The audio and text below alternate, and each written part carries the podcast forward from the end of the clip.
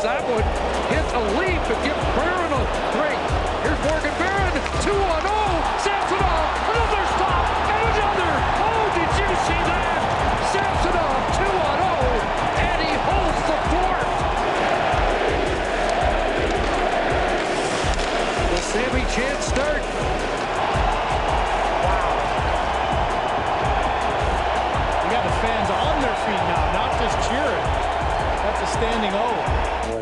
cry, you know, like because the time is fans is loud, you know, like uh, it's important for me, you know, like uh, long time I didn't listen to this, yeah, and yeah, this is huge, you know, like uh, thank you, thank you again for all the fans. Fan Morning Show, Sportsnet 590 The Fan, Ben Ennis, Brent Gunning. So it was less than a month ago. December 29th. Take me back. Ilya Samsonov allowing six goals, including the overtime winner in Columbus, mm-hmm. to lose 6 5 to the Columbus Blue Jackets. The Maple Leafs waved goodbye, potentially forever. Like the rest of the National Hockey League had an opportunity They did. to grab Ilya Samsonov, the guy with the near 920 save percentage a season ago that outdueled Andrei Vasilevskiy through six games in the first round of the postseason last year. Mm-hmm. No, predictably, nobody took that opportunity. He passed through waivers. He was a Marlie in name only for like a week and a half. Fast forward. uh, yesterday, building off his previous two starts since returning to the Toronto Maple Leafs with his best performance of the season, like up there among his best performances as a Toronto Maple Leaf, which means among the best performances of his entire career as the Maple Leafs win one nothing over the Winnipeg Jets, Brent. What a what a great performance from him, uh, both on the ice and then post game. He's talking about he could cry here in the chance. I also would have accepted just the straight up Kirk Cousins. You like that? Yeah. You like that because Yeah. I very much did like that. I mean. This is the nature of goaltending. We talked about it a little bit yesterday with how many guys would you bank on, and you know I'm not not throwing them in that bucket yet. Far far from it, but it's voodoo. It's pixie dust. It's the it's the Matthew McConaughey from Wolf of Wall Street. It's Fugazi. It's a Wazi. It's a Woozy. It's a okay. Like this is what goaltending is in the NHL. Guys can lose it in an instance, and apparently not in an instance. Apparently, it's the the week of like the Marlie Spa down there at Coca Cola Coliseum. Again, maybe I need to get down there. You know, I could have a reset in my life occasionally. Uh, it's what I, what we all need. But this is this is the nature of goaltending, and you know, I think this is obviously the most extreme example we've kind of seen recently of it. We've seen the other side of things where Campbell's great here and loses it in Edmonton and never seems to refine it or slowly working his way back. But it's just the nature of the position. And it is remarkable to see how much he's been able to find himself again. But it's also not because, much like for a goal scorer, once it starts going in, or with baseball, hitting is contagious. And, you know, I know Yeah. some people don't actually believe that, but with a goaltender, once the puck starts hitting you and you feel a little more confident, you don't need because what is one of the, the biggest criticisms we've had of Samsonov throughout this? It's been the overcommitting, the swimming, the losing his net. That to me seems like a guy who's super desperate to make every single save he has to make. And you get a little confidence, you can breathe a little easier. You're not flying out of your net. You're not losing your crease. And he was remarkable last night. And throw in the fact that he did it with a high wire act because there were no goals in the whole game.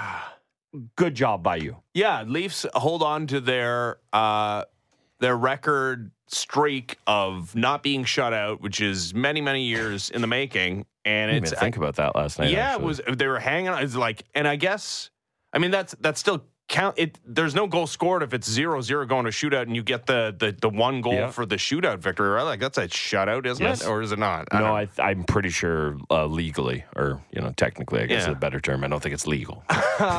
I- and maybe there's a Freaky Friday thing happening because Dennis Hildeby yesterday gave up six uh, goals against in Cleveland. oh, your for the man, who they just had to get in a game. I mean, the same reason that I, I know. Ilya Samsonov can now be considered. I don't. I, I said it was 50-50. Martin Jones started game one of a postseason series a week ago. Where are we at today on that? Sixty percent that Ilya Samsonov starts game one now, right? Like I okay, this sounds like I'm being it's not. fickle here. It's not. Okay. And sure, it could all change on Saturday when he makes yet another consecutive start because there's absolutely no way that he's not making the final start of the first half for the Maple Leafs after his imagine? best performance We as a don't wanna- Leaf. we don't want to put too much on him. Yeah, Uh, no, I don't think that's no, happening. I mean, it could all go haywire on Saturday, but as far as your faith in goaltenders is concerned, or at least I'll just speak for myself uh, personally, Mm-hmm. he's as close to all the way back as you can be for a guy who had, yes, one incredible season, but that was the best season of his career by far last year. And a guy that was a former first round pick that was waved goodbye by the drafting team, not qualified as a restricted free agent. So, yes, I was pretty confident that you would get at least an average level of play from him this year, but it's not like it was n- uh, not a n- uh, a zero percent possibility that what we got from him the first couple of months of the season was going to happen. I'm I'm right back to where I was at the beginning of the year with this guy. This guy can be one of the elite goaltenders in the sport. Why he was drafted in the first round overall, or uh, not overall, but in the first round uh, when he was selected by the Washington Capitals, and he was great last season in a high pressure environment of a Toronto Maple Leafs team trying to win a, a Stanley Cup play a Stanley Cup and try and win a first round for the first time in the Auston Matthews tenure and the first time in 20 years. I'm right back there.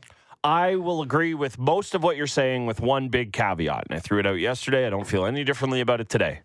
I need to see what version of Ilya Samsonov hits the ice Monday, February 5th, at home after a week off, more than a week off against the Islanders. I don't think the Islanders are some juggernaut that you're scared of, although I, I have mentioned this point that I think Patrick Roy now coaching them is like a monster in a horror movie just coming to kill mm-hmm. the entirety of the Eastern Conference. But I don't think that's going to happen as of two weeks from now. That's the thing I am. If I'm worried about this and how I, I can't be worried about it, mm. given what we've seen this year, how could I be worried about what I've seen the last? Again, it's not just the start last night. It's not just the start against the Kraken. He was good in that Detroit start as well. Now, you can quibble about a goal here or there, but he kept them in the game and gave them a chance to win. And guess what? Until this Leafs team is built like a Panthers team where you're paying the goalie 10 million bucks, that's all you're ever going to ask of the guy. Occasionally, yes, be able to steal you a game, but more times than not, just give you a chance. And he's done that in every outing since he's come back.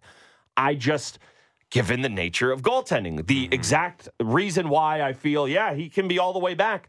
I I don't think that week off is going to tank him, but I think momentum and being able to carry it forward is such an important thing. And I'd feel even differently about this if he had five or six starts under his belt and he had come back a week or two ago, as opposed to he's going to have the four starts under his belt. And he's again, I, I don't think it's a bad thing that he gets time to refresh, reset, whatever it is players do during the All Star break. But I do think it's a bad thing that he doesn't get to keep the momentum of that going. It's not even like he's going to go to work. Like it's the All Star break. And yeah, he can go to the rink and get in his work if he wants, but that's not nearly the same as even like a full team practice or anything mm. along those lines. So I agree with almost everything you're saying. I just, b- because I am who I am and I worry about the sky falling constantly, I have to throw in the caveat of I will make that determination the Tuesday following the Islanders game. I mean, we, we we saw proof of concept with that though, with the the week and a half away with the Marlies that it came back and yeah, it- but it- that re- but that did a 180 on his form. Yeah. Oh, I see. Oh, right? Oh, so, it's, like, a does the- toggle switch. I don't Oh, know. okay, it's so- goaltending. I don't know. I got to be honest with you that, that when I'm watching a sporting event that I have a rooting interest in, Yeah. I do this with the channel flipping. That I figure, like, if I flip away because Oh, there's okay. a commercial Yeah. break and I come back and Yeah. things go differently than they were going before I flip, I have to flip off and I then am- flip back again. Man, I am such a like sports juju guy. Like the other way, the other day, I forgot what Leaf game it was, but my like it was like lateish in the second period, and my wife's like, "All right, Gord, like you got to go to bed." Brent, like come upstairs, like in the intermission, whatever. And oh, then yeah, the Leafs Brent come upstairs in the intermission. Yeah, to Okay. to help with read your child bedtime stories. Not that exciting. Okay, Sure, sure. Uh, okay. Uh, hey, I'm happy you think I'm that cool. That's all. I that's all I can say about that. But then the Leafs immediately got scored on. And I'm like, ah, bedtime can wait. Get the kid back down here. He's good luck. So I am all Yeah. I am all on board for like juju and channel flipping, Yeah. and I don't do it for like regular season games, but like Mm-hmm. I've been known to organize a, organize a little seat swap. Oh, in, yeah. in a moment of, Yeah. of great peril, which is let's be honest, every postseason moment for the Leafs outside of that one John Tavares goal. Mm-hmm. Yeah, so I mean, I'm the- there with you. The most extreme version of this, I've heard of it. Uh, I haven't done it myself, as far as you know, taking a shower in between periods. I have not. I, I gotta say, I've never ever done that. Um, yeah, no, angrily like smoking cigarettes outside of Oh, yeah. a bar between periods. Sure. That's but that's just like a thing that has Yeah, happened. that has nothing to do with changing the momentum. No, That's that just had like everything self-soothing. That had everything to do with Nazem Kadri and Jake DeBrusk. Yeah. if I'm going to be perfectly honest. Anyways, all right. Uh, by the way, Leafs team save percentage Mm. back over 900, 901 with that incredible performance yesterday from Ilya Samsonov. God, he keeps it up. They're going to be at a thousand by the end of the. I know that's not how math works, and they can't get no, there. they literally can't can never. They can never, never. Only if Shohei. Ohtani was a goalie could they find a way. Um, so that's not ideal. Like that's not that's not a really good formula to winning hockey games. Is like Oh, giving up. up two on O's on a power play. No, it's not. But I will say, and the the goalie is a, is a contributing member of the team, and and he is a hockey player, and like so you funny how we talk about this. It- You're right to mention Yeah, it. Okay. you, you you are allowed to have like a one off like that, You're allowed. Last I checked. and for all the the the sixty plus minute hockey games the Maple Leafs have played, and there's been a ton of them. How many times have they won a game or picked up points in a game Hmm. because they've just gotten the uh, much better goaltending performance than the opposition? Now, not to say it hasn't happened. Yep. there have been moments, but yeah, clearly when your save percentage is under nine hundred, it's not happening very often. So I will say that you're allowed to have like the the Oilers did in game number 14 of their 14 game winning streak against a bad Columbus Blue Jackets team. You got 40 minutes of Stuart Skinner saving you. You are allowed to have a one off. Now, ideally, that would come after like a long, a, a prolonged run of of actually outplaying the opposition and picking up points in. I, I was going to call it the proper manner, but like I don't want to offend goalies that much. But Yeah, like, yeah. yeah, the more sustainable manner mm-hmm. right? But no, one-offs like that are allowed. If for this team and and the the lack of success overall they've had, it, it it does stand out. But that is allowed. You're allowed. Yeah, you totally are. I it's I was thinking about this. I'm trying to remember when the game was. I want to say it was on the weekend or I don't know. Maybe it was earlier this week. Time is flat circle. Second Matthew McConaughey reference of the hour. Uh, not even the hour. First 20 minutes of the show. 12 minutes of the show. But I, you know, I was watching the Jets and Sens. And guess what? The Jets don't pick up, forget, forget two. They don't pick up a point in that game if Connor Hellebuyck is not incredible. And, you know, the Sens have pieces. Sens give the Leafs trouble on occasion. No one sits here talking about the Sens as world beaters. And guess what? No one made the Jets apologize for Connor Hellebuyck having a good game. If Auston Matthews, yeah, don't get me wrong, when it's a mm-hmm. hat trick, like against the Flames, and it's the sole reason they win the game, yeah, we do talk about it and paper mm-hmm. overing things. But the Leafs don't have to apologize for Auston Matthews being on the team. Nathan MacKinnon, he had four goals last night. Right. Anyone going to make the Avalanche apologize for that? No. Say that's not a winning formula. I mean, we all know it's not, but mm-hmm. you you can bank on it happening on occasion. And I just think that that's where this Leafs team has to realize where they're at. That until we see a you know, you can, and I, again, I agree with you. Like, I do think we're mostly back to, you know, whatever the middle ground version of Samsonov as a Leaf goalie has been. I think we're mostly back to that. But I think that this Leafs team still is going to need to, until we see a long run of that, is still going to need to more often than not win games. I won't say in spite of their goaltending, but not because of it. Yeah, you, like, you can't. I don't think go into any game No, thinking this is you know our goaltender is going to save us in this thing. And like correct, Yeah. like you can have a different perception of of where you were with Samsonov going into the season, but I think I have a pretty good idea Mm-hmm. because. Everybody, like us included, at the beginning of the season, after two Ilya Samsonov starts Mm-hmm. to start the year against Montreal and what Chicago, the second game of the season, Minnesota.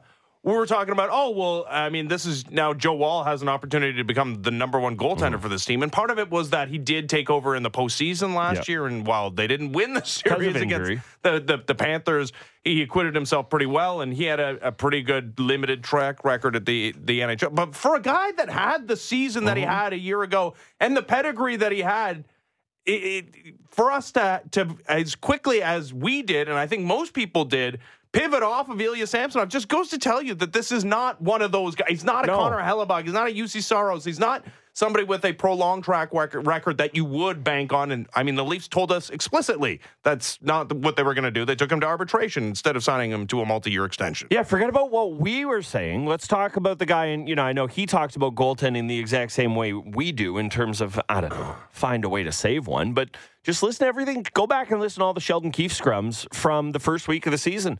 Second Joe Woll got in there. I'm not saying he was pouring dirt on Samsonov and saying, get this guy out of here. I need Marty Jones as my backup. That's not what he was clamoring for. But it was pretty clear. And, you know, like it, it, he was never openly explicit about it, but just reading between the tea leaves, understanding what he's trying to get at, it was pretty clear that Keefe always felt more confident with Woll as the guy there. Now, maybe part of that is the long term plan. Part of that is that there is a guy who's going to have some track record possibly beyond this year. Part of it is maybe that Keefe knew how Samsonov gets affected by things. And he knew there was no way arbitration was going to bode well for, mm. for that player. There's maybe some element to that, but it was always in the cards that Woll was ready to kind of take over. So I don't think anybody is sitting here saying that it's you know if Samsonov continues to play you know forget this way because last night was was incredible and he was really good against Seattle but if he just continues to give you solid goaltending I don't think anybody looks at it as it's Joe Woll's net when he comes back but I do think most people will look at it as you know a not necessarily a completely open one. Maybe Samsonov has a you know an upper hand but it's a competition when Joe Woll gets back still I think. Uh, I agree 100% yeah. uh, not many times will this Maple Leafs team at one point have a five power play advantage over the opposition. I now, didn't know what was happening. Yeah, that, I, I, was going to say, how many times do they have five power play opportunities in a game? Actually, in Vancouver, they had five power play opportunities as well. So it wasn't actually that that long ago, but it was five nothing. It was remarkable. you just you don't see that in any hockey game, let alone a Leafs team that is among the the uh, they received the fewest mm-hmm. power play opportunities in the entirety of the NHL over the last half decade or so. Uh, they were funny how fi- that works. Yeah, I, I know. But they were up five nothing in power play opportunities. Ends up five two, and yeah, one of those is pretty significant. The end of regulation carrying over into overtime. whatever, whatever. No, actually, not whatever. No, no, no. Mm. I have watched that game a billion times mm where the penalties don't even up and you say, all right, you know, you know one's coming. You know one's coming. But you know what also usually happens is if it's still a tie game, especially a 0-0 one, when you get to the and I, again, if this is how the league's going to be officially officiated every night, I got no problem with it. But I watch hockey every night, and guess what? A tie game with two minutes left, that play right there, not getting called unless it's a 5-1 penalty discrepancy. Like, I'm sorry. Mm. And what do we hear all the time? Officials don't want to assi- uh, decide the game. Officials don't want to decide the game. Well, unless the Leafs have a penalty differential in this way, and then you got to call Kelly. And look, it was a trip. No one's saying it's not. But I I can and look like the Leafs got a good whistle last night. I'm not going to sit here and complain about it, but if we're going to do the thing where, well, you know, they got to do the even. I don't know. I saw Adam Lowry sitting on William Nylander right in front of an official with stripes and going, mm, all right, get up because the Jets already had three or four minor penalties called against them and they weren't going to do it. So this is the thing that drives me nuts about this league: the game management of it all. Mm. It is the lack of consistency. And again, like eh, I don't, I do not want to spend too much time on this. I do not want to belabor the point, but that call on Jarnkrok was infuriating to me, not because it wasn't a trip. It was a trip. It was in the defensive zone. I get it. But we can go and we can go through all the games in the NHL this year and find a hundred plays like mm. that at that point in game with that game score with that penalty situation. And guess what? Refs are swallowing those whistles, hungry for them. And last night they're they're dying. Could not could not get to it fast enough. You know what's more infuriating for me is when you have forty plus million dollars worth of forward oh, on a well, oh, first oh, yeah. power play unit, and one you're one for your last twenty, and the percentage is now well below what it was a season ago, where it was over twenty six percent. It's now down to twenty three point seven.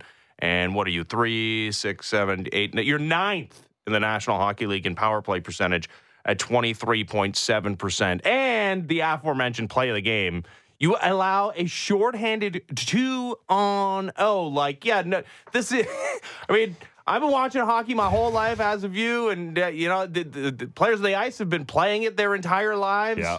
Like everybody, I think, to a man was like, I've never seen that before. Shorthanded two on O, and kudos to Ilya Samson. I mean, that's where you you get the the chanting. We played the the clip off of uh, the top of the show here. Was great. Uh, the Ilya Samsonov uh, chant from the crowd. Uh, that was his crowning achievement. Might be if things continue in this in this fashion, the turning point of his season, maybe of his entire career. Honestly, but that's embarrassing. It's so embarrassing, in fact. And boy, this will be a topic of conversation in the city of Toronto. Mm-hmm. And uh, we'll talk to our, our couple of hockey guests today about this very topic. So uh, stark was that uh, performance that the number one power play unit was benched. Uh, they returned to action in the third period, but yeah, they they they, they missed the entirety of the the next uh, power play opportunity, and they missed the first half of the the next power play opportunity before finally getting the second half of that thing, and then again the third period they were back to action. But a power play that has not been good um, hasn't generally been as abysmal as it was yesterday. Finally, some uh, accountability handed down by the head coach. Yeah, Matthews and Marner went about five minutes though getting on the ice, and that's not five real time minutes. That's five minutes of gameplay. That is these guys.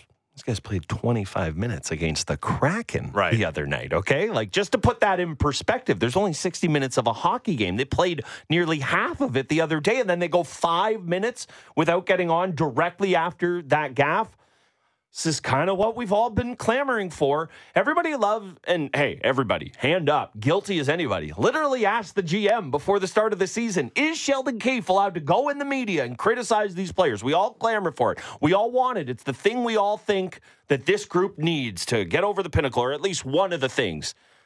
You don't have to be loud about it. You could just do it and be stark in front of all of us and let everybody see what happened right there. And Keefe did get asked about it, but it was not a I'm going to rip a strip off of my stars publicly. And, you know, a little hard to do that when you win the game and one of them scores the overtime winner. I understand all this, but that is that that's what jumps out to me is that you really do like to see him holding stars uh, accountable. And, you know, we all we we all can see the flip side of this where the Jets score in that run of play afterwards and Keefe goes, ah, crap. All right, Well- load him up, double shift. It's time to Yeah. happen. But this is the conversations we've had all year long about coaching for the moment and coaching for the period and Yeah. coaching for the game and but coaching even. for the year. I don't even. I don't, I don't give credence to that argument because here's the thing. Um, okay, so, the argument would be, hey, you're in a scoreless hockey game and you need these two points because you are scrapping and clawing, and and maybe the end of the season you'll have plenty of buffer between you and the outside of the playoffs looking in. But right now.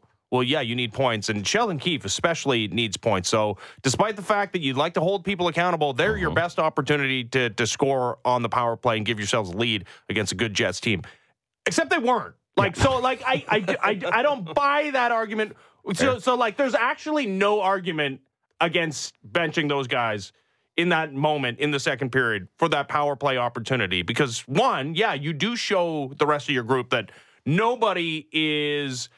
I mean, you can bench, you can send David Kampf up to the press box, and you can also remove your forty million dollars worth of, and it wasn't all of them because uh, John Tavares was, I guess, uh, the only guy that got an opportunity on that that that second power play that followed the the two on zero shorthanded. because he never cheats the game. Sure, but I mean, he's also been held Yeah, no, accountable totally. in recent days too sure. against the Avalanche. In Yep. third period, didn't get to play. Okay, so nobody, nobody is uh, No sacred immune. cows. Yeah, Yeah. nobody's immune from from being held accountable. And two, I mean, you can't argue that it it wasn't strategically the best move to to help you win the game because the guys that were on the ice previous didn't. It's not like oh, there was the shorthanded two on zero that interrupted this incredible No. flurry of chances in front of the Jets goal. No, they stunk and have stunk for a week and a half now on the power play. Uh, they were saying it's just a little disjointed after the game. yeah, uh, it I'd has say, no joints. There's no bones. yeah, it's like uh, it's like a jellyfish just out there wobbling around. Except, Invertebrate. but with no sting. That's the problem. It's like I want one of those crazy jellyfish that'll sting you and hurt Yeah.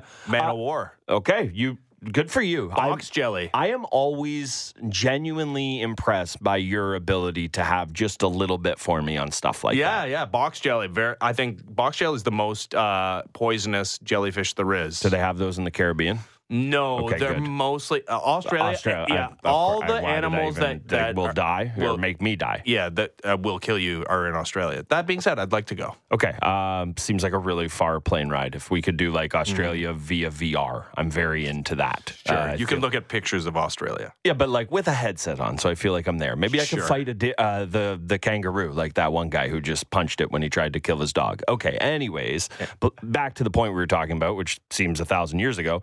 The other thing about sitting those guys down is who benefits from it.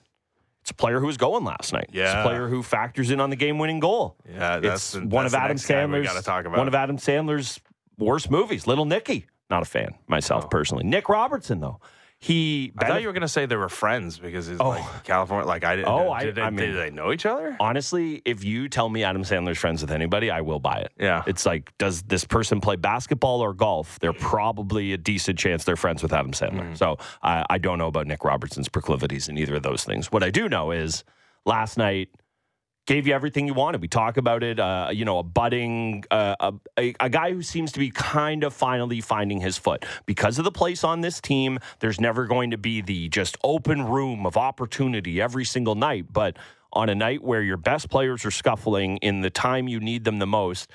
Keefe sits him down. That's the guy who gets rewarded. And how can you not say it went to his legs? I thought he had a really strong game last night. This is coming off of the conversations we've been having about his kind of goal per 60 production, but also just like real live production. He's kind of climbing up the team lead in, in goals for a guy who barely plays, Honestly, which is it's a- remarkable. It's embarrassing for the guys that he's uh, in and around and passing. Yeah, man. In goal like I love Matthew Knies. I really do. Like, and obviously there's so much more to the player there than, quite frankly, I think there is with Nick Robertson. Like, there's a reason we talk about Net- Matthew Knies as a guy who continues to get shots in the top six, and Robertson is a guy who continues to not. There's there's reasons for this, but from a production standpoint, what do you think? What do you think Nick Robertson would have if he was stapled to Matthews and Marner for for a good chunk of it? It's like I'm not saying it's a better line. I'm definitely not not there yet, but Mm. production wise, tell me you couldn't have popped a couple more in. Yeah, Tyler Bertuzzi specifically. Yeah.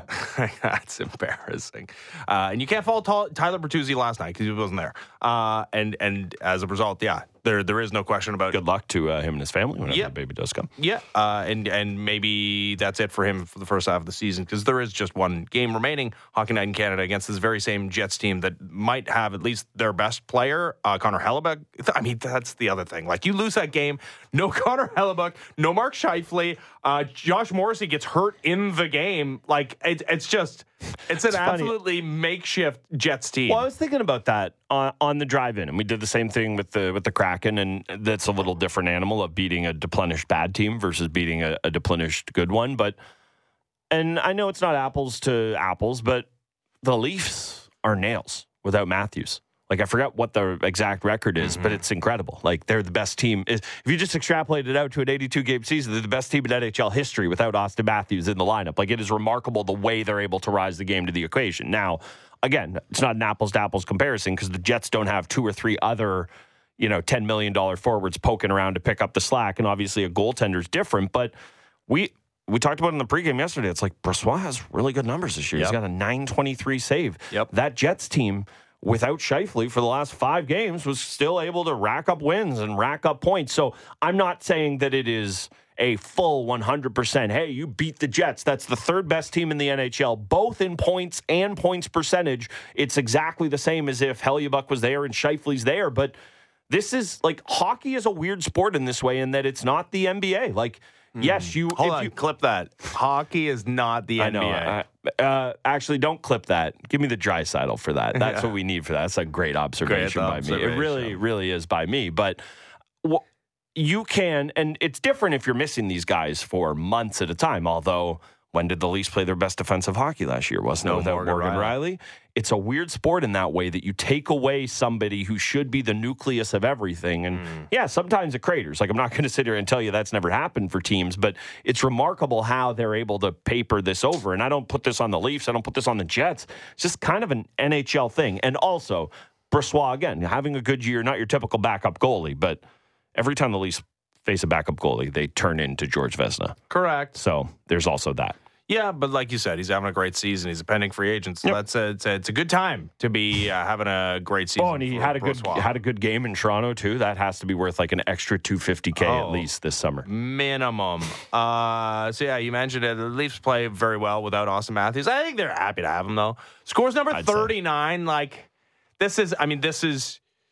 This is his year where it's just I, I we're now t- almost a half hour into talking about this Leaf game where he scores the overtime winner and it's his Hmm. Whatever. 39th of the Who season cares? and it continues to lead the National Hockey League for more than Sam Reinhart's 35 but all of Sam Reinhart's coming on the power play which is fine you're allowed to do that too but Can like you just can you just say that again? I don't think people like again. w- big- 18 of his 35 are on the power play for Sam Reinhart, and Yeah. for Auston Matthews, nine of his 39 are I- on the power play. I actually just think a lot of people would be shocked to find out that Sam Reinhart has that many goals. Like I think they know he's having a nice year. I don't think they know he's second in the league in well, scoring. yeah, He- he's been he's been fuego, and then behind him, uh, Nikita, uh, Nikita Kucherov with uh, 31, 80 points. Uh, a far cry from Auston Matthews, 57, because you know he decides to actually score the goals, and then instead of giving every, I mean, Yeah. although there are some statistics that will tell you that his passing has actually been incredible, it just haven't been finished uh, on the on the uh, opposing end. But yeah, he's got 39. You want to know the pace update? Mm-hmm. Uh, 69 and a half. So I Oh, guess uh, man, Frank. Seravalli, Frank Seravalli, we round that up to 70. For me, that's that's still 69 because yeah, Yeah. you don't get you you need a full goal for me to to to consider that uh, on pace for 70 because like if we Mm-hmm. get to if he does the exact same thing through game 82 he won't end up with 70 he'll end up with 69 and like oh game 83 he would have scored his 70th so no 69 is the pace. Okay, that all makes sense, but I think he's the only guy in the league capable of this. What if he shoots the puck so hard? And I've thought this is going to happen a few times that he rings it off the bar and it just breaks clean in half and half the puck goes in. Uh, that's a good point That's 69 and a half right there. Mm, interesting interesting I don't think I don't think the league would count that just for what it's worth. I actually that that actually does feel like a very leafy. I I feel like I just put something in the ether that's going to happen like in a postseason game, and and I'm going to have to live a world where the half of the puck that didn't go in is going to be the reason the Leafs didn't win a series or something. Yeah. so bad job by me. can't say that I'm as well versed with the NHL rulebook to tell you exactly what would happen in I that know, instance. I know. Uh, whatever the worst thing for me is, would happen, and that would be the Leafs not having that goal count. That Uh. Lots of Leaf conversation upcoming, but yeah, just uh, finally uh, for this portion of the Leaf conversation, might might get back to them. Uh, yeah, we may. Um, back into the top three in the Atlantic Division with 56 points. Now, six uh, points back of the Panthers with one game in hand, and 11 points back of the Bruins at the top of the Atlantic Division. They they leapfrog the Lightning for third in the division as the Lightning 55 points, so they're one point back, but the Leafs have two games in hand on them. One game in hand on the Red Wings, who are three points back of, of the Maple Leafs. All right. When we come back, will we be seeing NHL hockey in Salt Lake City upcoming in the not too distant future?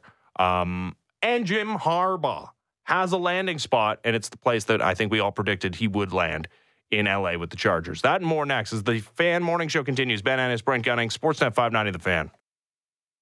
Big guests and bigger opinions on everything happening in Leafsland. Real Kyper and Bourne. Be sure to subscribe and download the show on Apple, Spotify, or wherever you get your podcasts.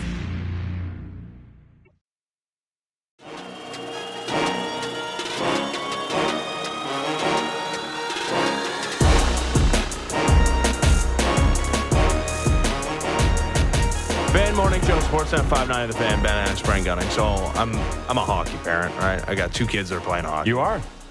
eight and a five year old. I actually have to say, I won't name names. Mutual friend of ours, I will name names. Sam McKee Mm-hmm. said he saw like a clip of your kid and he's ripping around on the ice. Pretty good, is Yeah. what he said. So just wanted to pass that compliment along to you. you. Yeah, and he, I mean, he was in my Instagram DMs saying the exact same. Look thing. at that. So that's good. No, he he and the eight year old he enjoys playing hockey. Like he has a passion for it. Now I will say the five year old has more innate physical ability. I Wow. think. and, but not as passionate about it. But who knows? He's only five. But here's the thing: It's really I'm- starting that sibling rivalry off strong. Yeah. Just saying which one you think has more natural athletic proclivity. I'm sure that won't won't affect anything. I, I may have even mentioned it. Uh, Oh, atta boy, Benny. I did it like, hey, hey, he's off to a better start than you were at that age, but you know, Oh, who yeah, knows? Yeah, you could do that because it's like my mom used to do that with me and my sister. Like, you know, she Mm-hmm. when she's five, she's taller than you were. And guess what? Guess who's taller now? Yeah. me. And I, I, what I just said is probably not helping me make the case that I'm not a crazy hockey parent. Like, Okay. I, I have no illusions that either of my kids are have any chance of playing pro hockey. Okay. Until I saw this report that the NHL's still gonna they're gonna expand beyond the 32 teams, right?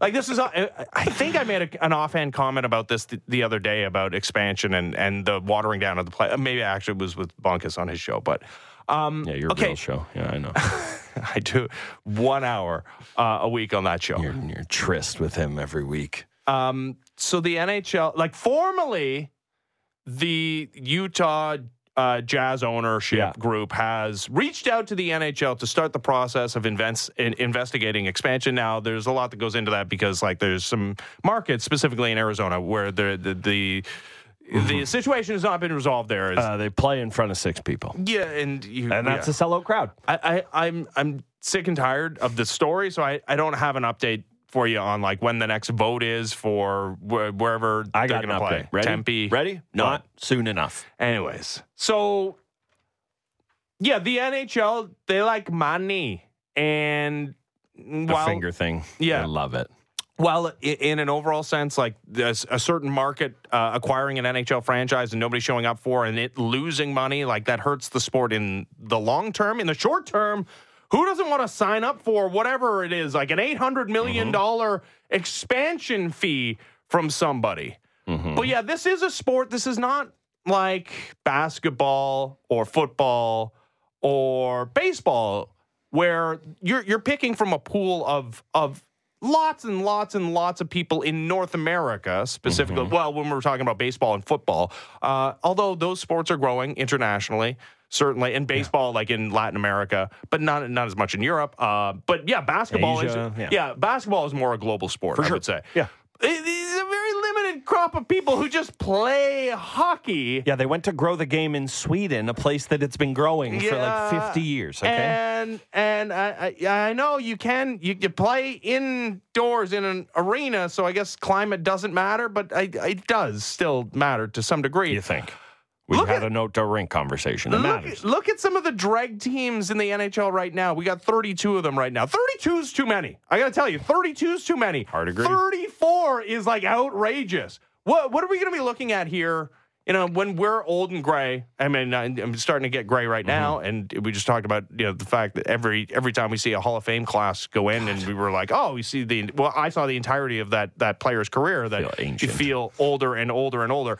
Like when we're 70, 80 years old, are we going to be looking at the NHL having like 40 teams and the the bottom of the barrel teams looking like something that isn't even professional hockey? Because this is eh, 32 teams is untenable. 34 is outrageous. I certainly hope not, but it's been, you know, it's it this is this is questions I think a lot of people have had about the NHL, you know, for for for a decade, for decades, you know, growing the game. It's conversations we all have. It's penny wise, pound foolish. You know, I make the case about the salary cap all the time that it is penny wise, pound foolish.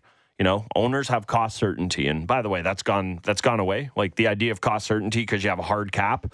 Uh, but any team worth their salt has a guy who gets hurt, and you just have to put him on LTIR and go spend that money anyways. Because guess what? It's cap league. You got to spend to the cap. So that there are many times where they've done this and said, "Oh, this is what's good for us right now." Be it cost certainty with a cap, be it taking an expansion fee. It's a watered down league, man there's there and it's funny, right? We all go back when there were less teams. We see the clips of like Gretzky scoring on goalies with fake, but I don't know. Is it going to go back to looking like that with some of mm-hmm. those guys playing? Like I'm half joking here, but the league, every league is just, especially team sports. You know, individual sports, you can make an argument of you know have as many people in there as possible, but team sports, mm-hmm. the fewer of that, there, there's a reason you know, for all you like soccer fans out there, not me so much, but it's like you love the World Cup, you love Champions League because the pool gets super small and it's mm-hmm. all the actual best players. I'm a golf fan. There's a reason we love majors. Yeah, you get your like Cinderella story every once in a while, but guess what? It's all the best guys competing. You know why we love the Stanley Cup playoffs?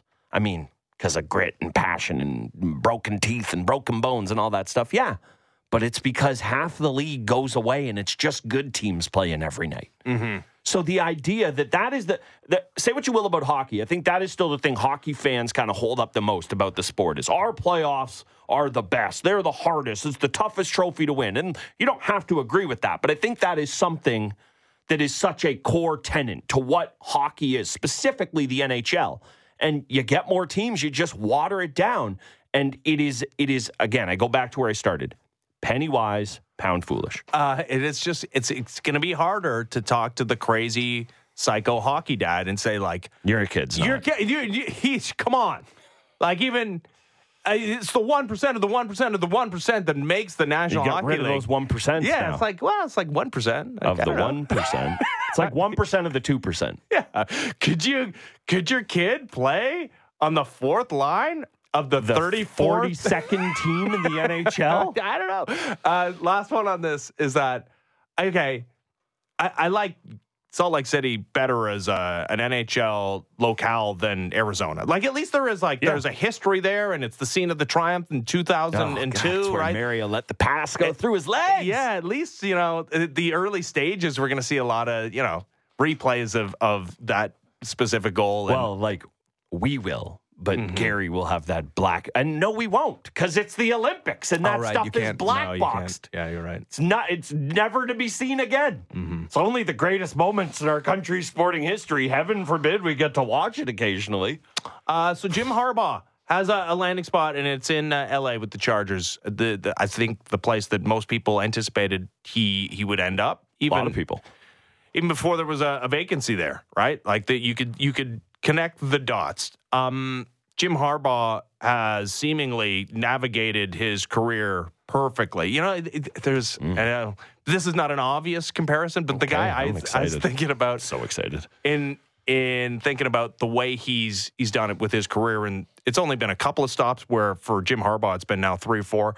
Uh, John Herdman has like figured out when to leave at the perfect time. Leads the the women's program to heights they'd never seen before, rejuvenates it, jumps to the men's program, takes them to a World Cup for the first time in 30 plus years. Pops off at the mouth about Croatia in there. Yeah, they have they're just on the verge of falling off a cliff. He says, "Thanks. I'm out of here." See ya. and we'll see how it goes with TFC. But like that guy has navigated his career very, very well. Jim Harbaugh starts his head coaching career at Stanford with with Andrew Luck. Mm-hmm. Departs at the perfect time as college football coach of the year, and joins a Niners team that immediately makes an NFC Championship game, and then. In his second year, a Super Bowl, and then departs before things get really, really bad. But mm-hmm. they're eight and eight. He finishes 44 19 and 1 in his four seasons, goes to Michigan, where it's a slow build, but three consecutive conference championships, culminating in a national championship. And now he joins a Chargers team that has all the pieces, by which I mean one Just specific piece, yeah. That is the most important matters, yeah. when it comes to winning in the NFL, the quarterback, and and we'll see how great Justin Herbert can be. This is now like we, we get to judge him for real.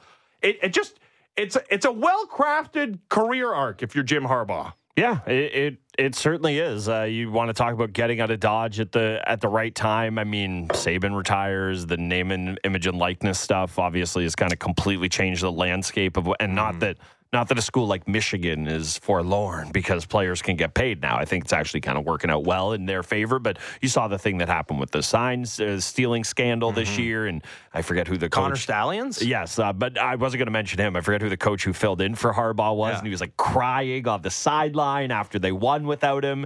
Yeah, it's kind of perfectly timed it out. But if there was, and it's not a fork in the road moment because you're allowed to have, especially when you've had the success he's had, you're allowed to have a stop that doesn't go perfectly. Like that's, it's not that this is going to, you know, change his legacy, but there's no excuse in San or San Diego. I know, I almost did it. You just go Chargers. Smart. Yeah. There's no excuse with the Chargers because yeah, okay, maybe you can have a year where things build and hey, the the one thing he has going for him is that no one expects him to win the division because the Chiefs are there. But what a division. Sean Payton, Jim Harbaugh, Andy Reid. Yeah, pretty pretty good. Uh, Nate Hackett does not belong, uh, so pretty good for him that he's no longer in, in Denver. But yeah, I think I think you look at it and you say that this is a moment where, again, the worm isn't going to turn on what Jim Harbaugh is or how he's viewed, but there's not.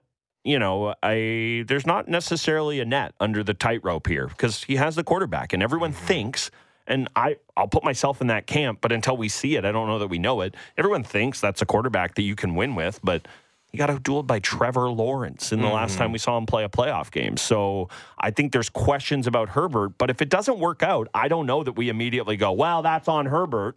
I think we put it a little bit on Harbaugh. I guess, but uh, to me, the pressure's more on Herbert than it is on Harbaugh. We've seen uh, Harbaugh take Colin Kaepernick and Alex Smith to, to great destinations, right? Yeah. In in at San Francisco with the 49ers. And those guys had moments, certainly. I don't think anybody's looking back at those seasons as like Hall of Fame worthy, MVP worthy seasons. Like they had, each had Yeah. their, their moments, and and both had you know their strength came in their mobility. Mm-hmm. But Jim Harbaugh's been to a Super Bowl, right? Like and like I said, stepped into San Francisco and immediately Yep. is in an NFC championship game. He he can coach him up. He's won a national title in Michigan. I think Jim Harbaugh's bona fides, like quite obviously, are are are more uh, sustained Yeah. and achieved than anything Justin Herbert has done. As far as uh, you know, he's putting up some pretty good statistical seasons. No, I think all of the pressure and all of the evaluation will come on the part of us seeing if Justin Herbert was truly held back by just some institutional ineptitude with that Chargers organization, or whether he's actually not as good as as most people think he is. Yeah, uh, there there's definitely something to that. You you make a good point. I guess like I mean like anything, it all depends on the form the failure comes, right? Like if guess what, if Herbert throws a, a Dak ass prick uh, pick to end things at the end of a season or a playoff run or a game they needed to have, we're not putting that on Jim Harbaugh. We're not doing that. But if Herbert continues to show flashes and show moments, and it is a still isn't working. It still isn't. Again, like it's not like anybody expects this to be a 12 win team next year. It mm-hmm. could very well be. But I think that I, I I I just think that the stakes are a touch higher for Harbaugh than they've been at his last couple other stops. But how would you evaluate the failures with that Chargers team in recent vintage under Justin Herbert? Has it been him? No doubt, there's been moments where he's had an opportunity to to put it on his back and, Yeah. and get over that hump, right?